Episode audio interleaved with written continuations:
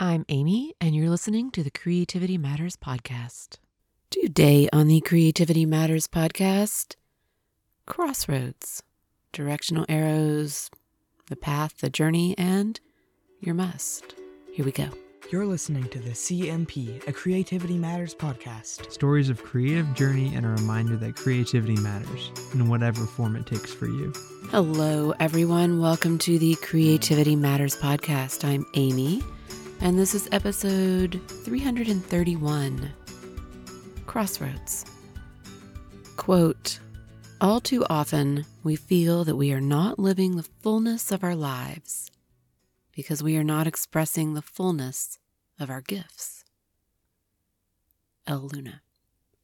A few months ago, we were on our way to a doctor's appointment across town, and as we waited at a busy intersection, I noticed couple of sets of signposts across the road. It is a really big intersection, so we were pretty far away from these, but I could see them across the median and across the other lanes of traffic, and not necessarily right on the corner, but they caught my eye.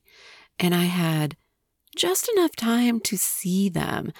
And I had the impression that one set was multicolor and one set I think might have been just blue. That was my sense at the time. And I could tell at a glance that these signs pointed in all kinds of directions. I couldn't make out what they said from where we were waiting in traffic, but I could see that the signs were at funny angles, going all kinds of directions, directions that weren't relative to the actual roads and streets, pointing in all different ways. And I thought that maybe it was some form of tourist notation, some kind of clever, here's the city, rather than you can use these arrows to actually truly get somewhere. You can use these arrows instead to go in the general direction of something. And I was really struck. I was struck enough that I pointed them out to the boys. It's like, have you ever seen those before? Are those new? Look how crazy they are. Can you tell what they say? They didn't seem to understand the magnitude of these signs, how unusual these signposts were. Not only were they odd in their directions, they didn't sit precisely on the corner, so that also is strange. And there were two of them. Actually, I now know I think there might be three. A cacophony of directions. They could only be confusing. That's what I kept saying. They would be so confusing. They must not be real. They must be something else. Why is one set in color and one set is not in color? Those signposts really stuck with me. The impression of them, it is still in my head. Whimsy and magic, I haven't been back that way. But we live in a city where street signs, at least, are important. And signposts are everywhere. They're useful, they're helpful. But street signs are really important. And sometimes I stop and remember that not everyone lives in a city where street signs are quite so important. Other cities are cross street driven, like this one, but I can remember how long it took after moving here to get used to people asking for your cross street. They didn't just want to know your street address, they also wanted to know your cross street. We would call and order a pizza, give our address, and then stumble when asked for our cross street. Our what? Now, cross streets are second nature. And I am old enough to also snap photos of the street signs after I park so that I can remember an hour later where I left the car. Cross streets are important. Directional arrows are important seeing cross signs turned into street art that day, which I sort of figured even when I was stopped at that light is what they must be. It was wonderful. It was so wonderful. It was just so cool. I wanted to be able to hop out right then and go explore and take it all in and not be on the way to an appointment. And then a month or so after that, someone shared a video about the crossroads between should and must. The phrase caught my attention. I made a note to watch it. I left the window open for a really long time on my computer, but I was really focused on sketch note practice at that point. And I didn't want to watch that video. I didn't want to take time to stop and watch a video if I wasn't going to be able to sketchnote it. At least that's what I kept telling myself. If I hadn't been going to do that, I might have just turned it on and let it play while I was working. But I kept it open. I kept thinking, I will stop. I will give it my full attention with a piece of paper and a pen. I will listen and I will make notes. So it stayed open for a long time, day after day. I just didn't get to it. And before I ever managed to watch, I realized that there was a book. A book. So I reserved the book and I brought the book home. And then one late afternoon, early evening, I opened that book. This is a powerful book The Crossroads of Should and Must Find and Follow Your Passion by Elle Luna. That is the book I'm going to talk about today. And it has been a few weeks. I've mentioned it, I've alluded to it. It has been a while, but nothing can take away that sensation I had when I opened up that book. Something just came rushing up and spilling out of that book in my awareness of reading it that first time. It was really wonderful and powerful. It has taken me too long to do it. I should have just done it right then. This weekend, even, I've toyed, I've tinkered, I've procrastinated, I've looked at the book several times again. I have again faced how excited parts of this book make me and how much I love this book and the style of this book and the voice of this book. And I've also faced and pushed aside and dusted off and swept away, and all the things that go back and forth with dealing with my own responses, the other voices in me that respond to this book. But the biggest voice is that one that's so enamored. It isn't like me to put off sharing a book that has so much power and potential and is so inspiring. But sometimes with the books that are the biggest, that happens. I love this book. I'm going to say that. I'm going to say it several times because no matter what else I say, I do want to say that I love this book. I think it is brilliant. It is powerful. It is inspiring. It is a whoosh of conviction that we need, whoosh of conviction that so many of us want. We want to be able to grab and hold on to that kind of swell tide. And really, that's what this book offers a story, her story, an approach, a philosophy, and the encouragement that really you can and maybe you should. And the question that you need to ask is if you aren't doing this, why not? And what is at risk if you don't? So, Elle Luna is a name that many of you probably know. She is one of the people behind the popular 100 Days project that many of you do. And this book is not exactly new. But somehow, as is so often the case, I slept through it. I slept through this book. I slept through the origins of the 100 Day Project. I am never hip enough or cool enough or in enough to know about the cool books when they hit. That story seems to play out for me again and again and again. I am never exactly in the right place or right space or right circle or right sphere at the right time to be in the know and in the mix and in the bubble as things happen. I never did even go back and see the original video that started all of this. I saw a different one. And then I saw bits of others because I was curious then.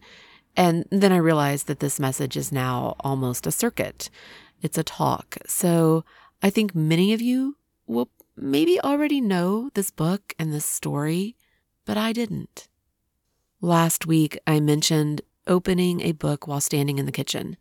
I had the anchored feeling of the bare feet on the floor, of being in that triangular wedge of sunlight coming from the window, of the coffee making, of the quiet of morning, opening books while moving around, while in motion, this growing lack of focus, and yet this barrage of sensory awareness that all anchored in that book in that moment that created this moment and memory of all of these things converging at one point.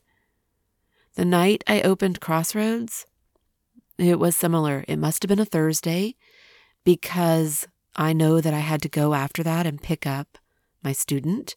And I was so excited by the bit I had read that I recorded in the car.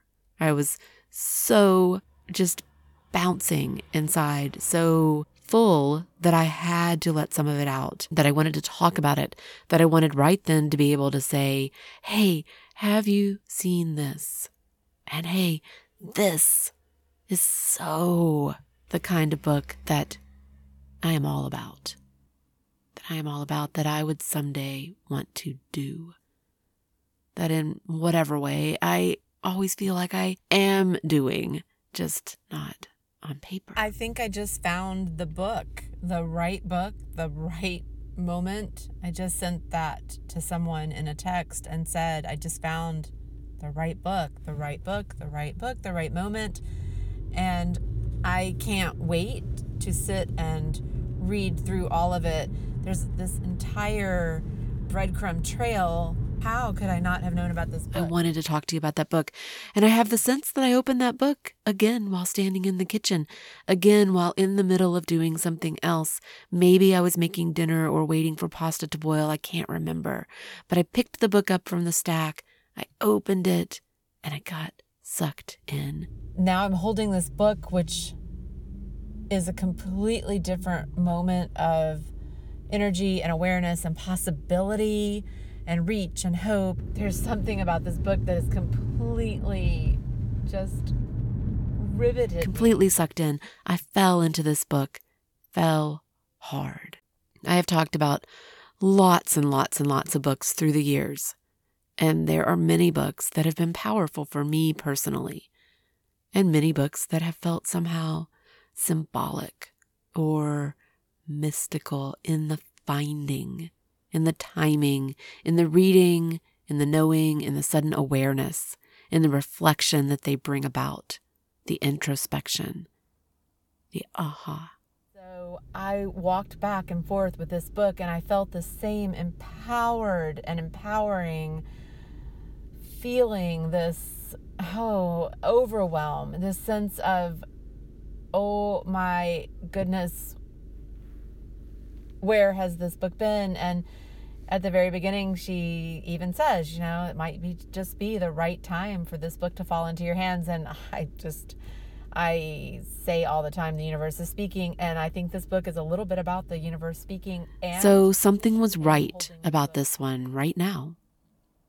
It's okay that I didn't know about it two years ago because something was right about it the night that I found it.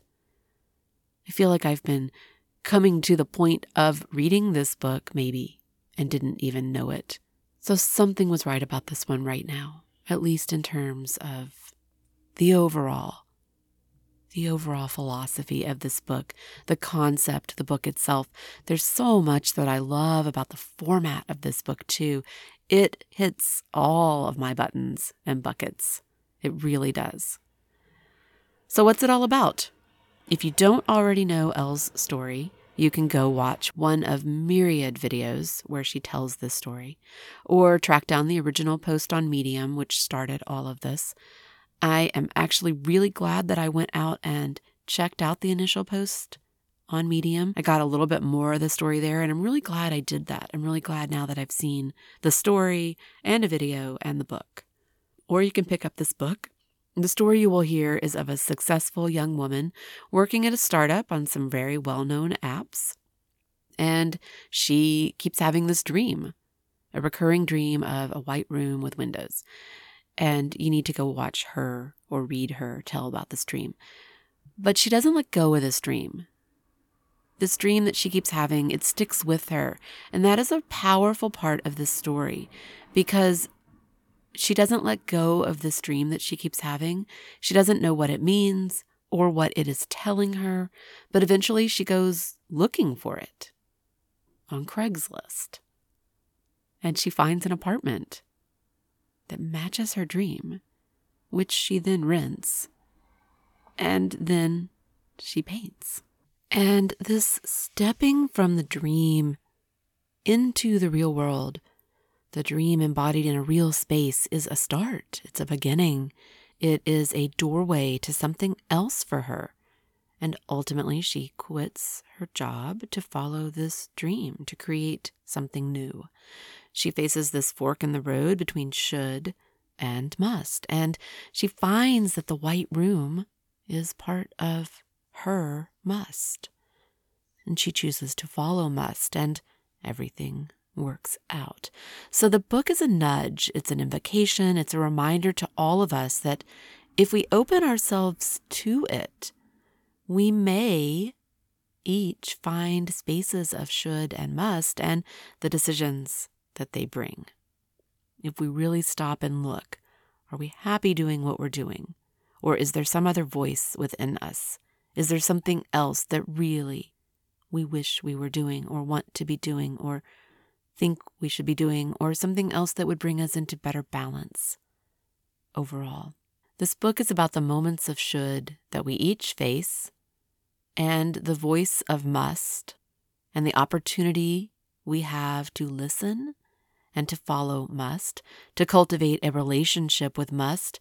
And this is something she says that we have to do over and over and over again.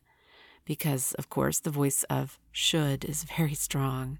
And every day there are decisions we make, every day, that can be thought of as decisions that are at these crossroads between should and must. Little decisions, big decisions, both. Little decisions. What should I do with this 30 minutes? Big decisions. Is this job really the right place for me? So, what do I love about this book? The story is great.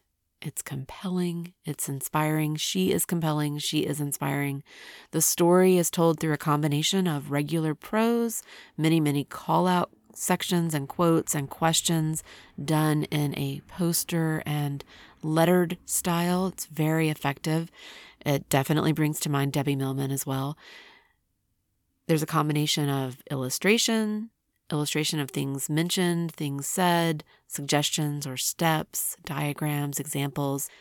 I love the feel to the illustration. I love the lettering.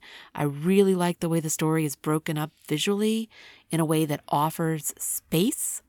It makes things accessible, bigger, bolder, headlined, summarized, crossroads. It isn't all buried in the heavy prose. Instead, you get this missive, this story, this moment of your own potential and possibility it worked for her. Maybe it will work for you. I do think there is something very different in reading this kind of empowering and motivational book when you are younger. I am tempted to say 30 something or less and unencumbered, or unencumbered at any age. Your degree of encumberment, I think, is really important to face head on and to understand because how this story plays out is different for each person. Your contours do make a difference. But Elle includes stories of people at all ages, people who followed must. There are realities. Some people can't just give in to must, just go that direction.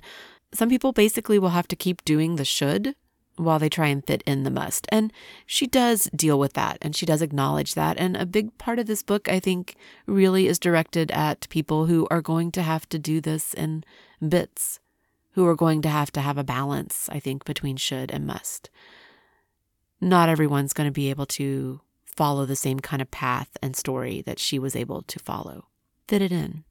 Fit it in. That's right. Fit it in in 10 minute intervals. She writes, Quote, the most effective way to find your must is to find 10 minutes, because while running away from all your obligations to focus uninterrupted on your must for months sounds romantic, the harder, trickier, and more sustainable way is to make shifts every day within your existing reality, to integrate, not obliterate, Finding pockets of time for your must is a daily effort. And once you have that pocket of time, move from thinking about your must to doing something about it.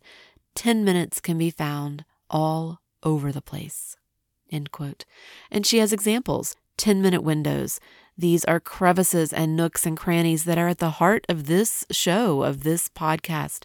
The reality that to nurture your creative journey, which is what I call it, to nurture your creative journey, you may have to find and use those small windows of time. Work on small projects or projects over time. Work in small bursts. Really develop practices that make you focus in those small windows of time. Maximize your efficiency, your productivity, while hanging on to your passion and whimsy for those moments. Work in margins. This is the practical approach, really. This is the practical approach. And maybe by this point, the glow started to fade just a bit for me because I think already this is the approach I have. This is my life. This is my life. I stand at the crossroads of should and must, and I'm trying to do both. I'm trying to do both, and I'm doing the one in the margins. I am not sure it will ever transition to something more. I'm not sure I'm ever going to completely go one direction or another. Somehow these directional arrows for me both go the same way, or in the path I am creating, they both point the same way, which isn't the same as saying that I'm doing something that fulfills both. And really, there is something very different in just closing the door on should and living your must, which some can do. And that is a wonderful thing. It's amazing to read about. There's something different, though, between doing that and waking up each day to greet your should so that you can, at some point, squeak in your moment of must, your 10 minutes here and your 10 minutes there. Those are very different. They feel very different to me. They really feel different to me. But I am old and I am jaded. I am both of those things, and yet I really still loved this book. So, most of us don't have what I somehow think of as the luxury of closing the door on should. But this book gives you the moment of vicariously living that moment, the bright and shiny ray of hope that such a dream can, in fact, come true. You can make it happen. And it might just start at Craigslist. But that version of the story won't work for everyone. And I do think that Elle's goal in Crossroads really is to set up an awareness of the difference between should and must, and then an action plan for how you can start honoring your must more in your life. Part of this approach relates to ideas from Stefan Sagmeister. He talks about the difference between a job, a career, and a calling. And Elle's idea is that it is possible for those, all three, to be the same. That's the dream. Doing what you love and making a living of it too, making your must sustainable and sustaining. In the book, Elle has suggestions for people who may not know what their must is, because tuning in, hearing the call, recognizing that drive, that is part of this. And then once you realize there is something there, once you finally start hearing it again, maybe you have completely closed that door or buried something away or tucked something away because you have been so busy doing the should. The should, moving forward step by step on this path of should. And you've completely closed off those other voices. Maybe that is you, and maybe you don't immediately know your must. So she has ideas for finding that again, finding that thread. Quote, thinking that your must will appear fully formed is like believing you can write a book by wishing and thinking, but doing one small thing daily, pick up the pen, write a paragraph, make a list of words, that is how your must will appear. End quote. In the book, there are exercises to help you think about your must, suggestions to kickstart both how you visualize your life and how you expand your skills and open yourself up to new avenues where your must might be lurking. There is an emphasis on writing things down and tacking them up, on looking at these things, on putting these things in front of you over and over and over again. Once you have identified your must, there's an emphasis on claiming it, acknowledging it, affirming it. There are also sections in Crossroads that address some of the major challenges that come up when facing our must money, time, space, and vulnerability or fear. Those are important sections. These issues, stumbling blocks, she calls them, are big enough that they stop many people from ever daring to dream of a life that follows must. These are important considerations. They really are. These all go together. They make up this network that feeds should, definitely, because should sometimes enables us to deal with these things. And how we deal with them in the world of must might be a little different, might be a little more intimidating or scary or unsure. But maybe they aren't quite as big as we sometimes think. And maybe there are ways to work around limitations of time and space, especially. And she has suggestions for that. At the beginning of Crossroads, Elle writes, quote, I wrote this book to share what I have found most helpful in navigating my own journey, as well as what has been most helpful for the people I met. However, you're not holding a book of answers because only you know those. You're holding a collection of the most effective questions I encountered along the way. Think of these pages as a series of doorways designed so that you can choose which way your journey will go. End quote. And on the next page, lettered in shifting color that makes me think of those pencils that change color as you write, quote, these pages are a pep talk to honor that voice inside of you that says you have something special to give. It's a reminder that while there is no map for where you are going, many have traveled this road before. I really loved this book. I wish I could do it all over again and be 22 and find this book. Part of me says I would paint such a different picture. I would write a different story. Hindsight is a carefully crafted and prismatic lens. If you handed me this book at 22, though, I still don't know if I would have really understood my must or how to follow it. And at the same time, I think I thought I was doing exactly that. I think I thought I was doing exactly that. But as I've gotten older, my must has gotten stronger. It has changed a little bit, but it has also gotten stronger. My must is some days so big that it does not fit in my body, and yet it has companions too, companions that complicate the landscape. I don't think at this point I'm going to make giant changes. But I do think that I am an advocate for this idea of must. I might call it something else, but I talk about it similarly. And I live my talk. I do live my talk. I am living this talk in small ways.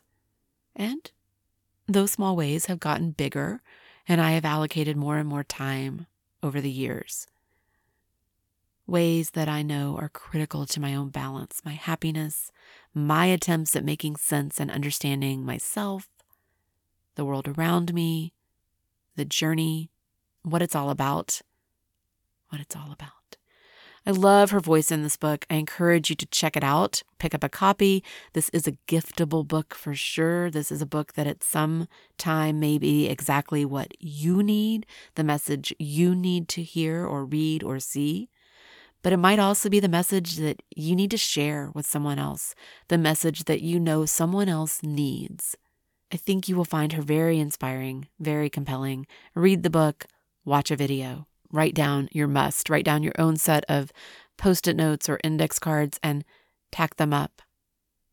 Make a page in your planner and make a list. What do you think it is right now? So many things go hand in hand with this for sure. In the many weeks since I read the book, I've thought about those street signs over and over again, the signs I saw while driving. And I haven't been in that direction again. I haven't been able to get a closer look. The image of them has stuck with me. Poking around online, I did pull up an article about them. Not as many things as I thought I might find. I really thought I would be able to find a bunch of photos and information.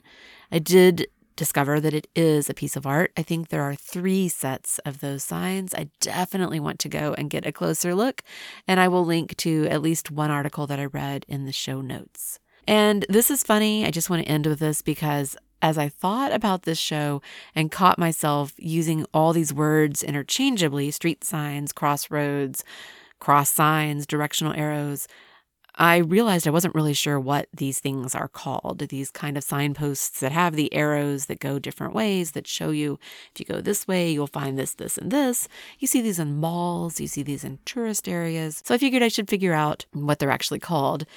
I took a bit of hit or miss searching, really, to finally conclude that directional street signs is actually the common phrase.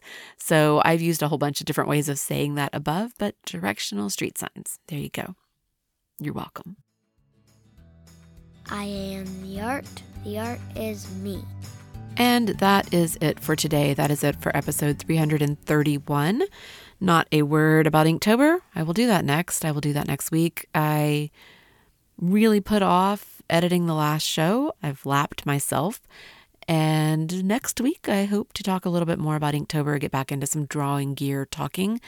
I know many of you are doing it, and some of you are not, and that's totally okay too. As always, I'm Amy. Thank you for listening. You can reach me at creativitymatterspodcast at gmail.com. Show notes are available on the creativitymatterspodcast.com website. The music I play is courtesy of Nikolai Heidlas. You can find me at Instagram as Oamy Oamy and as Creativity Matters Podcast. Thank you to those of you who support the show at Patreon. Your support means a great deal to me, and I really appreciate those of you who are there. Patreon.com slash Creativity Matters. You can also find me in the Creativity Matters podcast group at Facebook. That is a very small community of women. It is a female only group, and we share both our art day to day, our successes, our struggles, our questions, as well as just a supportive creative community. Until next time, remember that creativity matters in whatever form it takes for you, and don't forget to breathe. Have a good week, everyone.